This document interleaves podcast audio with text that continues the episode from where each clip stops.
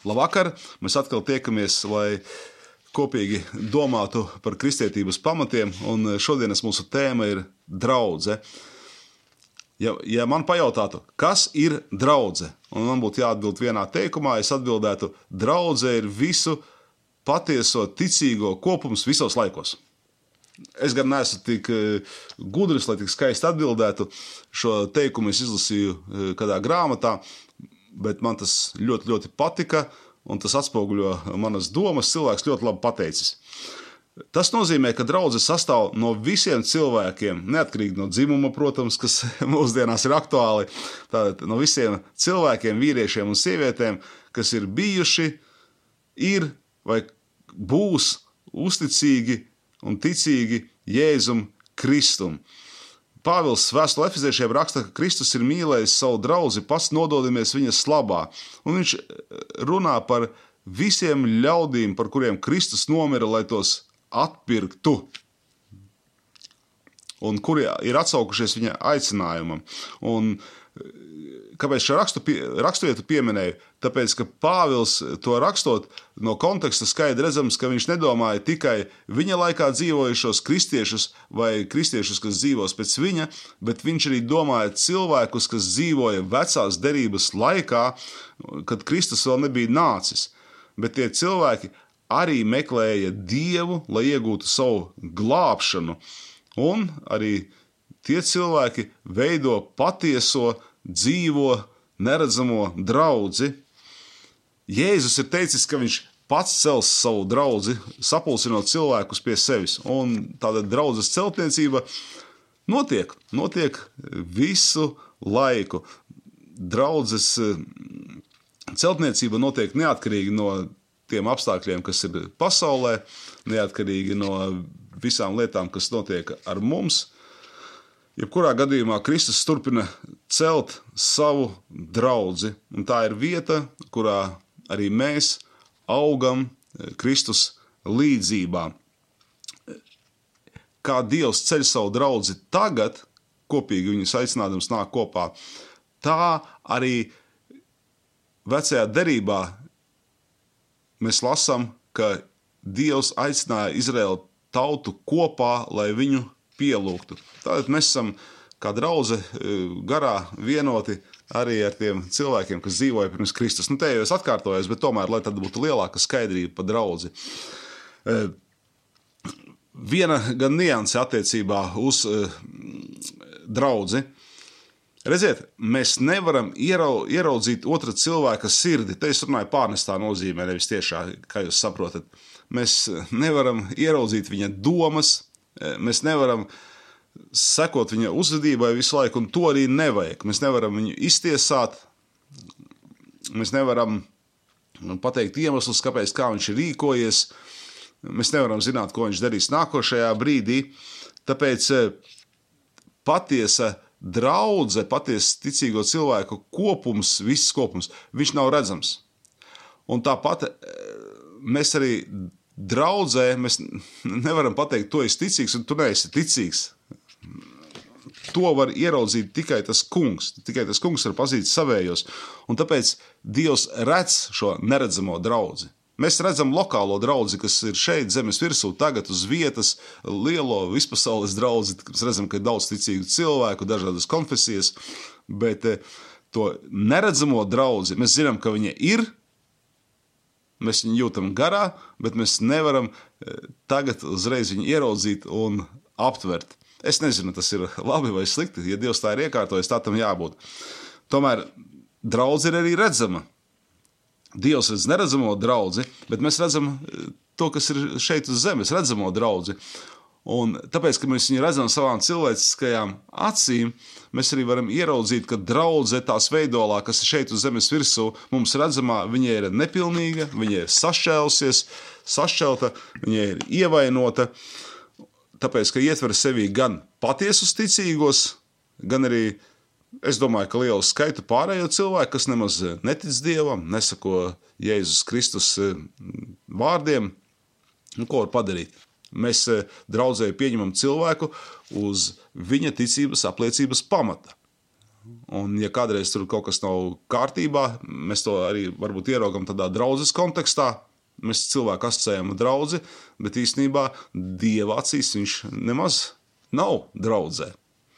Tomēr, tomēr, vai par spīti tam, rekās ar palīgu vārdiem mētājus, tātad eh, par, par spīti tam, Mums nav jābūt aizdomīgiem par draugu. Mēs nedrīkstam noniecināt draugu, mēs nedrīkstam runāt sliktu par draugu. Tāpēc, ka draudzene ir Kristus līgava. Par to es vēl tālāk runāšu, kur Kristus saka, ka viņš šķīsta savu līgavu no visiem traipiem, no visiem netīrumiem, un tas šķīstī, šķīstīšanās process arī notiek laika gaitā.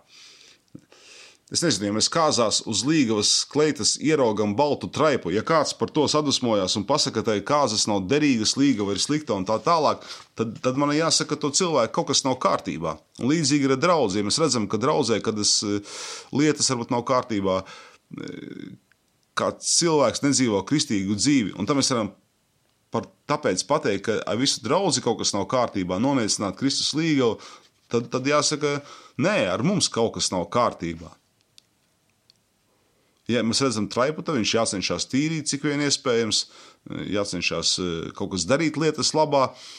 Nu, klāt jau pie altāra, protams, neskries. Jā, var kaut kā nezinu, to ieraudzīt. Nu, kā praksē, nezinu, bet eh, draudzes dzīvē, jā, mēs, mēs caur vārdu mēģinām šķīstīties. Par to es tālāk runāšu. Eh, tālāk par to, kā jaunajā derībā vārds draudzene tiek lietots. Pirmkārt, pats vārds draudzene. Vārds draudzene nozīmē aicinātie. Tas tāds vislabākais tulkojums. Būtu tulko, var dažādi tulkot e, vārdu eklēsijā, bet man vislabāk patīk, kad viņu tulko kā aicinātie. Tā tie, ko kungs ir aicinājis. Nu, un uz kuriem viņš ir aicinājis? Uz e, kādām lokālajām draudzēm. Un jaunajā derībā šis vārds draugs tiek attiecināts piemēram uz mazu mājas draugu, uz pilsētas draugu, uz apgabala draugu dažādi. Ja? Pat draugi visā pasaulē, nu, visā tā laika pasaulē, ko zināja Pāvils. Ja? Tā tad dieva ļaužu sadraudzība kādā lokālā līmenī var tikt nosaukta pie noteiktiem apstākļiem, par ko runāšu vēlāk, par draugu. Tāpat jaunajā derībā ir liels skaits salīdzinājumu. Draudze, piemēram, ir dieva ļaužu ģimene, un tāpēc draudzes locekļi attiecas viens pret otru kā šīs ģimenes locekļi. Pāvils, piemēram, raksta Timotejam: Vecāku vīru nerāja, bet pamāci laipni kā tēvu, jaunākus kā brāļus, vecākas sievas kā mātes, jaunākas kā māsas visā šķīstībā. Tātad attiecības draudzē ir starp ģimenes locekļiem. Attiecības starp Kristu un draugu arī bieži vien tiek aplūkotas ģimenes terminos, bet citā nedaudz nozīmē, kur, kā jau es teicu, Kristus tiek atklāts kā līgavainis un draudzene kā līgava. Tas ir vēstulē Efeziešiem. Es kāzās, starp citu, to bieži lasu un par to arī eh, runāju, skaidrojot arī laulību, laulību būtību. Cits eh, kopīgs eh, draudzes tēls ir kā viens ticīgo ķermenis. Pirmā vēstulē korintiešiem Pāvils runā par draudzes locekļiem kā vienas miesas locekļiem. Un e, miesas locekļiem ir savas specifiskas funkcijas. Roka, roka dara vienu, kāja dara otru, kad ir orgāns smadzenes domā, plaušas elpo, sirds pumpē asinis un plaušas, plaušu ieelpoto skābekli iznēsā pa visu ķermeni, nu un tādā garā. Tāpat arī draudzē katram eh, draudzes loceklim ir sava funkcija. Un ir interesanti, ka kādreiz eh, mēs varbūt neieraugam tās funkcijas. Es atceros no savām bioloģijas studijām, ka, oh, atceros, tagad pēkšņi aizmirsu, ko tur Tur bija eksperiments, kad izgrieza kādu zinātnieku prātu lieku eh, orgānu eh, cāļiem. Nu, ne orgānu, tad ata, kā viņiem šķita atavisms kāds, ja? Un visi cāļi diezgan īsā laikā pēc tam nomira. Ja? Tad atklāja to, kāpēc, kāpēc tas vajadzīgs. Es vienkārši aizmirsu, ko tieši, tāpēc es negribu samalot un pateikt muļķības. Es atceros, mums par to mācīja. Ja? Un tāpat arī draudzē kādreiz, ka mm, mēs nenovērtējam, varbūt mums šķiet, ka kāds cilvēks, nu, ko viņš ir, ja? bet katrs draudzes loceklis ir vajadzīgs. Un esot savā vietā, savā draudzē, viņš palīdz to celt dievam par godu.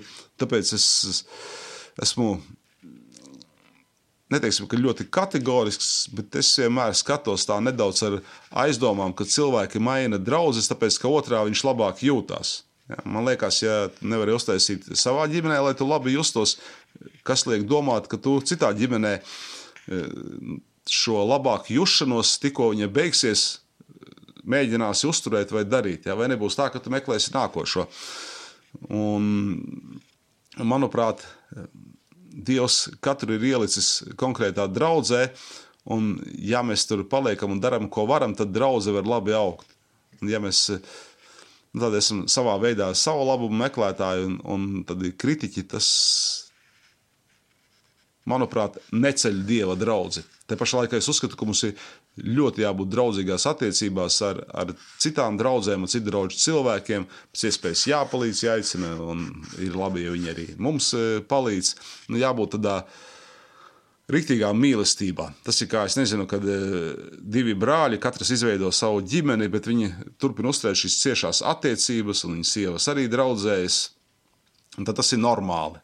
Ja, bet, ja, bet, ja, nezinu, viena brāļa dēls tagad saka, zini, tur otrā ģimenē ir eh, labāk, viņiem ir labākas mašīnas un aiziet uz turieni, tāpēc tad eh,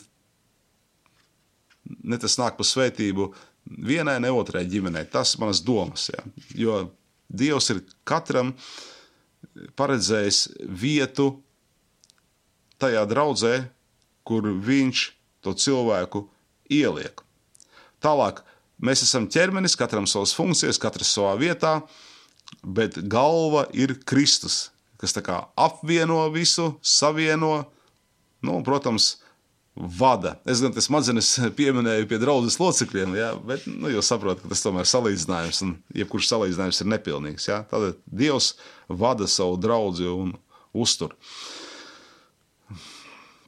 Vēl ir daudz salīdzinājumu, kas tiek lietoti dieva draudzes apzīmēšanai. Templis, priesteru saime, zari pie vīna koka, eļļas koks un tā tālāk. Tā tālāk.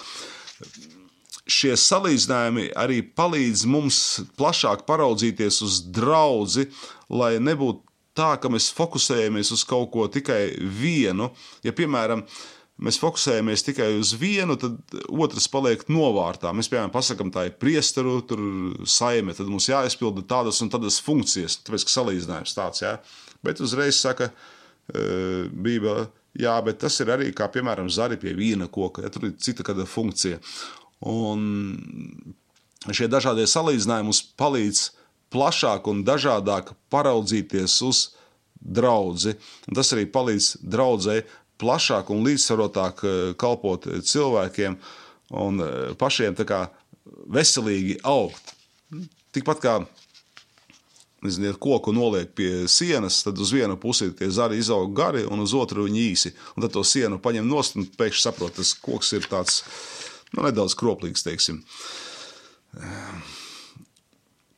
Tālāk. Kas tad draugi padara par draugu? Ja cilvēki sanāk kopā, lai apspriestu garīgas lietas, vai tā ir draudzene, vai, piemēram, ja kafejnīcā cilvēki apsēžas pie galdiņa, e, pielūdz dievu, paēt, un te pašā, e, nevis te pašā laikā, bet līdzīgi viņi atnāk uz ēku, kas ir baznīcas ēka, un tur arī pielūdz e, dievu, un pēc tam paēt kopīgi. Vai vienā gadījumā tā ir draudzene, vai otrā tā nav draudzene. Interesanti, vai ne? Eh, ir arī daudz kādas lietas, kur atsevišķi pulcējas tur mazās grupiņās, Bībeli studēt. Manuprāt, tā ir ļoti laba lieta, vai tā ir atsevišķa draudzene vai nav. Lai draudzene būtu draudzene, būtu jābūt tādām divām lietām. Pirmā lieta ir pareiza sludināšana. te neiet runa par veidu, kā tiek kā sludina, bet ir runa par saturu. Ir jāsludina Bībeles vēsti tāda, kā tā ir. Tad sludināt to, kas rakstīts Bībelē, un sludināt arī piemēroti mūsdienu laikmetam. Tas nozīmē Bībeles vēsti ielikt mūsdienu laikmetā, lai mēs saprastu, kā dzīvot tā, kā Bībele, nu, kā dzīvot tā, kā Bībele mums māca šajos apstākļos. Nepareiza sludināšana ir tā, ka mēs apstākļus pieliekam pie vēsts un to vēsti izmainām. Nu, tur tagad, piemēram, tur ir kādas e, modernas lietas, ko neminēšu, un tad Bībelē tur tiek nedaudz izmainīts vai tiek uzsvars e, kaut kur aizbīdīts prom no kādām lietām teikts, jā, bet te ir rakstīts tā, un tāpēc, ka mums pasaulē tagad ir tā, tad mums jādara tā. Pareizais sludināšana, ka mēs sludinām to, kas ir Bībelē, neraugoties uz to, E, ko pasaule par to domā. Dieva vārdam jāpalīdz mums dzīvot šodienā. Nevis šodienai mums būtu jāskaidro e, Dieva vārds, ka mēs skatāmies ar šodienas acīm uz Bībeli un tad izlasām tur, ko gribam. Nē, mēs uzliekam svētā gara brilles, un Bībele mums izskaidro, kā šodien dzīvot saskaņā ar Dieva gribu. Un sludināšana ir viena no draudzes galvenajām pazīmēm tiek sludināts Dieva vārds, tiek sludināts evaņģēlijs. To arī dara daudzās mazās grupās, diezgan regulāri. Tā kā ar šo vienu zīmi nepietiek. Un otra, un manuprāt, pat eh, varbūt savā ziņā svarīgākā eh, pazīme. Saprotiet, pareizi, nevis svarīgāk par pirmo, kad būtu svarīgāk tas vai tas, bet šī zīme vairāk palīdz mums atpazīt draugu, tā ir eh, sakramenti. Šis vārds, es zinu, mums eh, Baptistu draugzēs ir tāds bubulis, bet es neatradu citu labāku vārdu. Augstbaznīcas lieto vārdu sakramenti, es ar viņu lietošu. Kāpēc gan nē? Jo, redziet, mūsu baznīcās mēs lietojam ļoti tādu manuprāt, dīvainu, novecojušu vārdu kā iestādījums. Man vienkārši nepatīk tas vārds. Nu, lūk, par ko ir runa?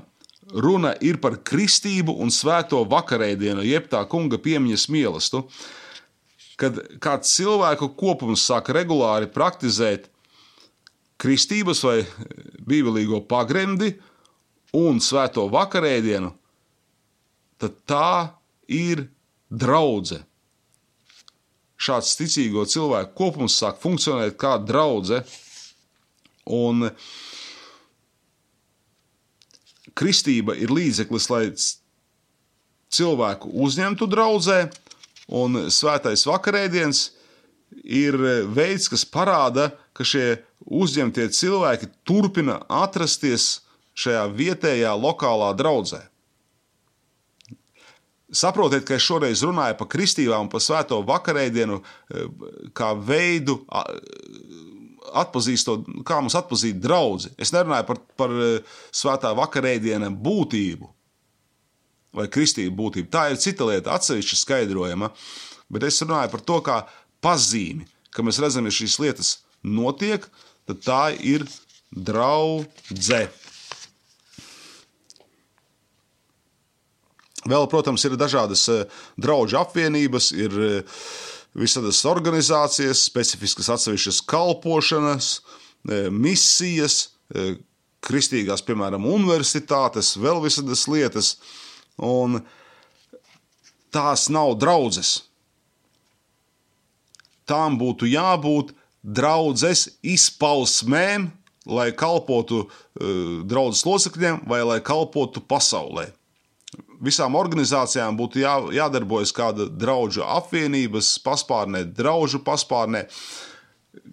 Īsnībā katram misionāram, eh, katram izsūtītam cilvēkam būtu jāatskaitās kādai draudzē. Tā būtu normāla un pareiza prakse. Kā jau teicu, mums, diemžēl, nekas nav pilnīgs. Mēs vēl augam. pie tā vēl spēcīgi jāstrādā. Bet jebkuras organizācijas, misijas, misionāri var darīt to, ka aicināt cilvēkus uz draugu, aicināt cilvēkus atgriezties no grēkiem, iepazīt Jēzu Kristu. Jebkura misija un organizācija var būt draudzes kalpošanas izpausme. Un nevis var būt, bet tā tam būtu jābūt. Tālāk, draudzēji savā attīstībā būtu jāiet uz priekšu divos virzienos. Draudzēji jākļūst šķīstākai no grēka, tas ir viens, ja, un otrs virziens - vienotības virziens. Eh, par šķīstumu es domāju, tā, ka uh, tas nav šajā kontekstā domāts tieši konkrēti par kaut kādiem individuāliem grēkiem, lai gan tas arī. Bet tas ir domāts eh, drīzāk par kopumu, ka mēs attīramies no nepareizām mācībām, no nepareizām kādām praksēm, un ka to mums palīdz darīt pats Dievs.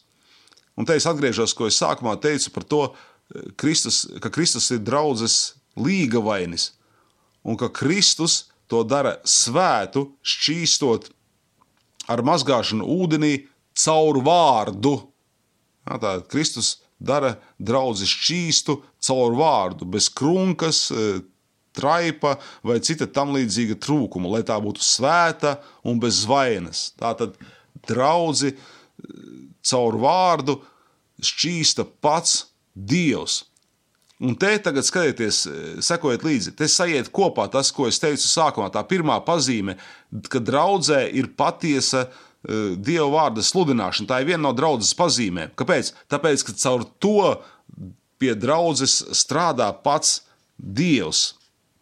Un uh, vēl veids, kā draudzene paliek svēta, tad, ka mēs katrs draudzes loceklis cenšamies to darīt svētu caur savu dzīvi E, caur to, kur mēs e, darbojamies, jau kādās sfērās, atbilstoši mūsu spējām un Kristus un Svētā garas spēkā. Tā otrā lieta ir vienotība. Un Te arī var vienotības kontekstā ieraudzīt, kā savienojas tas, ko es teicu, kristība, svētais vakarēdiens, viena kristība. Ja? Svētajā vakarēdienā mēs esam visi vienoti pie biķera un pie maizes. Ja? Pāvils saka, vai šī nav savienošanās ar Kristus miesu. Tas nozīmē, ka mēs visi savienojamies savā starpā, bet mums jāiet tā kā uz priekšu arī redzamajā virzienā. Ja neredzamā draudzene caur vakarēdienu ir vienota, tas ir tas, uz ko mēs ejam. Un mums jāiet arī uz vienotību tādā redzamā vidē. Nevis vienojoties ar kādu grēku, bet tai vienotībai nu, jāceņ, jācenšas pēc iespējas kļūt redzamākai. Un te es tagad nedomāju, to, ka neredzamai draudzē būtu jākļūst redzamai. Viņa nekļūs vienkārši tagad redzama, bet vienotībai jābūt redzamai tādā ziņā, ka mēs nekritizējam citas konfesijas, nešķiļamies un neveidojam jaunas. Mēs cenšamies viens otru mīlēt, viens par otru teikt um, labas lietas, un ja mums kāda draudzene nepatīk, nu, nezinu, konfesija tad mums nav jāstāsta uz to, kas nepatīk, bet mums jāmēģina ieraudzīt to draugu e, tādā dieva darbības gaismā.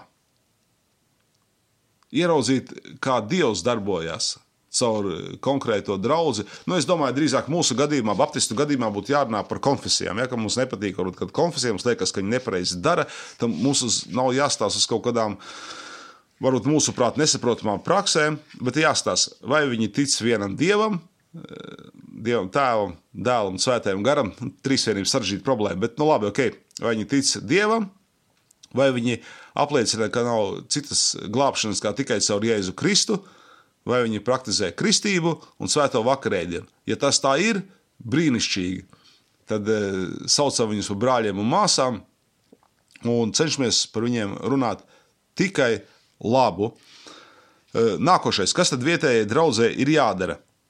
jākalpo dievam un, un cilvēkiem. Lūk, arī viss atbild. Jākalpo dievam un cilvēkiem.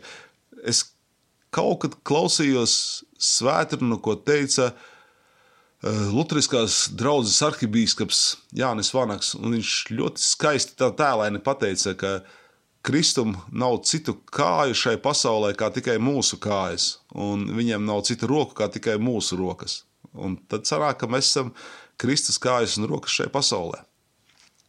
Vērts par to padomāt. Ja?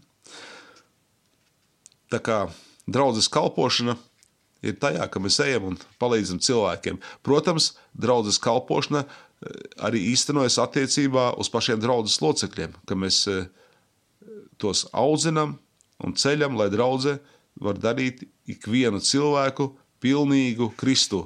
Tā kā tiekties uz to. Ja? To vēstule kolosiešiem saka. Tātad eh, mums vajag kalpot draudzē vienam otram, ar kādu palīdzību, ar labu vārdu, ar iedrošinājumu, ar uzmundrinājumu. Varbūt kādreiz ar aizrādījumu, bet aizrādīt ir jāmāk, ja, mīlestībā. Kaut kur pasaukt malā, kur neviens neredz, nedzird un aprunāties mierīgi divatā. Un tā ir vienam otru jāuzmundrina, jāceļ. Kā Bībelē rakstīts, līdz kamēr mēs visi sasniegsim vienību Dieva dēla ticībā un atziņā, īsto vīra briedumu, Kristus diženuma pilnības mēru. Citiem vārdiem, līdz nāvei. Citiem vārdiem sakot, mēs viens otru uzmundrinām, iepriecinām, eh, norājam arī mīlam no sirds līdz nāvei. Draudzes eh, kalpošana pasaulē mums eh, svarīgi ir apzināties, pirmkārt, notiek caur evaņģēlijas sludināšanu. Sociālās kalpošanas formas ir lieliskas, tās arī ir eh, Kristus dotas, tās nāk no Kristus pavēles, taču pirmais ir evaņģēlijas sludināšana. Redziet, es pateikšu savas domas. Ja visi cilvēki uz pasaules būtu ticīgi cilvēki, lielākā daļa sociālo kalpošanu atkristu. 99% sociālo kalpošanu atkristu. Jo vairāk ir izplatīts īsts, patiesa evaņģēlijs, jo mazāk ir e, vajadzības iesaistīties kaut kādās sociālās lietās. Jo cilvēki paši jau zina, ko kuram palīdzēt, e, ko kuram cilvēkam vajag. Un e, ir taisnība, ir mīlestība, ir godīgums. Un tādā pasaulē būtu pavisam cita dzīvošana. Tāpēc pamatu pamats ir evaņģēlija sludināšana. Tas tiek darīts eh, kādā veidā, ka tiek mācīts cilvēkiem par Jēzu Kristu gan draudzē, gan ārpus draudzes. Mēs esam katrs piederīgi draudzes uzdevumam sludināt par Jēzu Kristu. Nu, par sociālo kalpošanu arī E, gan vēstulē galotiešiem, gan jēkab vēstulē, gan apakstuļu darbos, e, korintie, korintiešiem vēstulē, Jāņa vēstulē. Vienā var sakot, praktiski e, par veco darību vispār nerunājot. Visa Bībele runā par to, ka mums ir jāpalīdz apspiestiem nabagiem, mums jānodarbojas ar kādām sociālām kalpošanām. Un tieši tāpēc, ka pasaule nav pilnīga un Dieva vārds pie katra sirdī nav nostiprinājies. Tāpēc to ir ļoti eh, svarīgi eh, darīt. Tā kā es teicu, ka pirmais, pirmais eh, un galvenais ir sludināt, es nedomāju, ka tas ir pārāks par otru. Es vienkārši domāju to tādu kā secību, kā tas viss notiek. Un vispār, principā, tam būtu jāsaka tā, ka pirmais, kam draudz aicināt, ir pielūgt Dievu. Tad, laikam, tā pareizā secība būtu tāda: pielūgt, sludināt, evanģelizēt, darīt žēlastības darbu. Sludināt, nevanģelizēt, es tā kā viena domāju. Ja? Pielūgt, sludināt, evanģelizēt un darīt žēlastības darbus. Nav viens uzdevums svarīgāks par otru, bet tā, viens no otra izriet. O, es tik skaisti sastāstīju, ka nu, mēs visi kalposim. Mums, paldies Dievam, draudzē ir zupas virtuve. Tā kā katrs draudzes loceklis savā veidā caur šo zupas virtuvi arī kalpo, piemēram, sociāli. Ir vēl kādas lietas, es, piemēram, eju uz fondu Agape, tur eh, regulāri darbojos. Tagad, es, tagad arī šajā laikā esmu atradzis iespēju, kā es tur varu diennakti būt tajā vietā. Jūs man maksājat algu, līdz ar to caur mani jūs arī tādā veidā kalpojat eh, nospiestajiem, kalpojat grūdeņiem, kalpojat, kuri ir nonākuši grūtās dzīves situācijās. Jā, savas vainas dēļ 99% Tas tā tiešām ir. Bet, kā jau teicu, sākumā mums nav jātiesā cilvēks. Mēs nezinām visas apstākļus, visas lietas, un arī, ja zinātu, tad eh, žēlastība tomēr ir pāri visam. Un te pašā laikā eh, šo žēlastību parādīt tomēr nav nemaz tik viegli. Un tāpēc Jēzus draudzē, un mums katram ir devis svēto garu, kas mūs dara stiprus, celt draugu un kalpot cilvēkiem. Svētais gars dod mums dāvanas, Un, kā Bībelē teikts, katrs kādu dāvanu saņēmis ar to, lai kalpo. Un visas šīs dāvanas, kad tas ir dotas, viņas kalpo draudzes celšanai. Jā, es nepieminēju, darot sociālo darbu, mēs ceļam draugu. Pat ja neviens cilvēks no, tā, no tiem sociālajiem, kas tur ir, kam ir problēmas, ka viņš neatgriežas vai nenāk uz draugu, tas mums pašiem ir vajadzīgs arī. Tas ir ārkārtīgi vajadzīgs mums pašiem, ka mēs palīdzam cilvēkiem, ka mēs atrodam kādas iespējas, kā sociāli kalpot. Nevienmēr tas nozīmē tieši ar nabagiem darboties. Tur ir plašāks. Es vienkārši man tas tuvāk ir sirdī, tāpēc es par to vairāk runāju. Kā, kādi citi atrod citus veidus, kā eh, kalpot pilsētai un valstī. Jā, tad par dāvanām. Eh, tātad eh, Dievs dod visdažādākās dāvanas caur svēto garu. Dod eh, dāvanas, eh, kas ir garīgas, piemēram, mācīšana, sludināšana, dod pārdabiskas dāvanas, eh, dziednā, dziedināšanas dāvanu, kad es tur runātu mēlēs, vēl kādas dāvanas. Dod praktiskas dāvanas īstenībā. Es zinu cilvēkus, kas remontējot draugu, negaidot atklājuši sevī kādas spējas, un pēc tam šīs spējas pielietojuši arī savā praktiskajā dzīvē. Bet Dievs, Dievs parādīja, ka Viņš ir devis e, konkrētu dāvanu. Tajā gadījumā, ko es zinu, tā bija konkrēta elektriķa dāvana. Cilvēks nekad nebija to saskāries. Bet e, viņš sāka kā, palīdzēt draudzē remontu taisīt, sāka to literatūru papētīt nedaudz. Un, uh, vienkārši rokas pašas darīja. Pēc tam bija jāatnāk elektriķim, kas licencēts, ar to visu tur, saka, apstiprināt. Uh, lai viss būtu kārtībā, lai var nodot. Un, jā, viss bija brīnišķīgi. E, vecajā derībā ir teikts, ka Svētais Gars bija devis e, kādiem cilvēkiem dāvanas izdēļot templi. Es, diemžēl, precīzi neatceros. Tur laikam bija pa kādu kogriešanu vai pa telniecību. Ja? Tad visdažādākās dāvanas dod Svētais Gars, lai mēs varētu kalpot draudzē un kalpot cilvēkiem. Nezinu, kāpēc Visi cenšas dzīties, nu, ne visi piedodiet, lūdzu. E, daudzi cenšas dzīties pēc e, tādām dziedināšanas dāvanām, runāšanas smēlē dāvanām un tā tālāk. Bet katra dāvana no dieva un katra dāvana jākop, jālolo un viņa ir jālieto. Vēl vairāk es pat teikšu, tā ir, kad tas dāvanas, kas e, neteiksim, ka nav vajadzīgas, tā nedrīkst teikt, bet ir kādas dāvanas, kas konkrētā brīdī nav par celšanu. Un man liekas, ka piemēram dziedināšanas dāvana, kas aizvien retāk ir redzama, vismaz es, es tā īsti nu, neesmu redzējis cilvēku, kam šī dāvana būtu ļoti izteikta, kam izpaustos tā, ka viņš pie slimiem tik pieiet, uzliek roku un šie uzreiz lec kājās un skrien prom. Tas saistās ar to, ka dāvanas tiek dotas draudzes celšanai un ticīgo stiprināšanai.